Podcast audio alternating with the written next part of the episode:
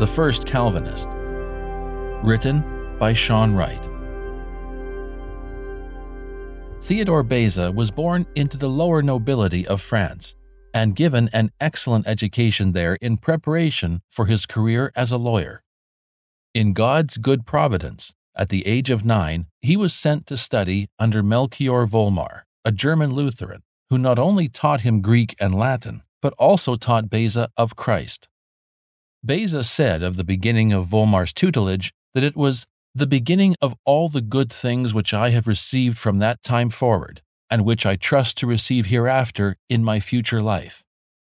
After completing his education, though, Beza led a dissolute life in Paris for about a decade until he was bedridden and near death for a time.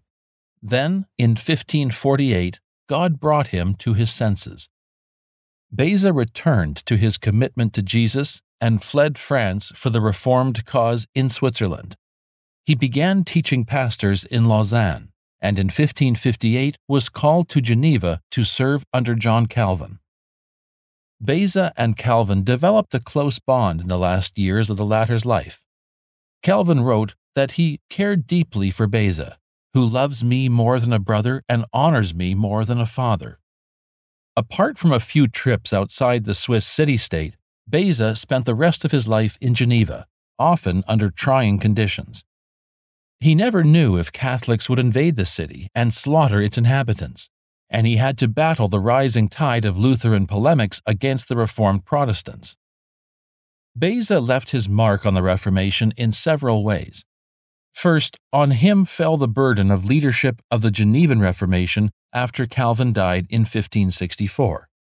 For the next 40 years, Beza served as pastor and professor, traveled to France to aid the beleaguered Protestants there, and debated Catholics and Lutherans. John Calvin was undoubtedly the father of Calvinism, but Beza may very well have been the first Calvinist. He also gave form to what we now call Calvinism by explaining and defending the biblical doctrines Calvin had rediscovered. Through his teaching and writing ministry, Beza defended the imputation of Christ's righteousness as essential to a sinner's justification. He explained the justice of double predestination, and he expounded the comfort a believer receives from Christ's definite atonement. In addition to his pastoral leadership, Beza gave the young French speaking Reformed Church necessary literature to aid its growth. During his lifetime, Beza was best known for his work on the New Testament, culminating in his Annotations of the New Testament, this linguistic masterpiece included the Greek text of the New Testament, the Latin Vulgate translation, and Beza's original Latin translation. Beza added his textual footnotes and explanatory notes, demonstrating that the Reformed faith was distinctly biblical.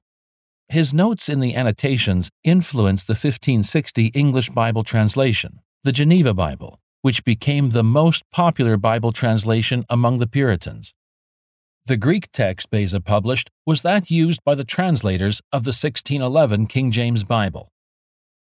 Beza inherited Calvin's biblical vision of God's sweet sovereignty over all the affairs of human life. After Calvin's death, Beza lived through tumultuous times, experiencing trials that would force him to trust in his Lord. In 1587, for instance, when it looked like Geneva was about to be overrun by Catholics, Beza encouraged his congregation to trust in their Heavenly Father's kind providence.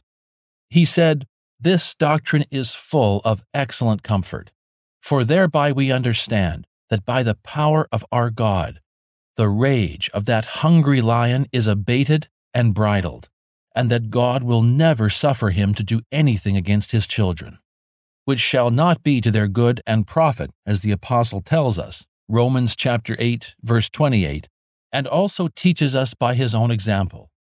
2 Corinthians chapter 12 verse 17. Indeed, he told his listeners, our only hope is that our God is sovereign, so sovereign that he can save us from our sins when we are utterly dead spiritually. There is in our nature nothing but most desperate and most obstinate rebellion, until the Spirit of God do drive away first the darkness of our understanding, which cannot, nor will not of itself so much as think upon the things of God. 2 Corinthians chapter 3 verse 5. And that secondly, it correct the forwardness of our will, which is an enemy of God, and of whatsoever is truly good. Romans chapter 5 verse 10 and chapter 8 verse 7. Beza saw that because God reigns and has all power, Christians can hope in his goodness, both to save them and to protect them through the dangers of their earthly pilgrimage. You've been listening to Here We Stand, a series of 31 short biographies on heroes of the Protestant Reformation. This podcast has been produced by Desiring God in partnership with Bethlehem College and Seminary. For more, visit desiringgod.org/stand.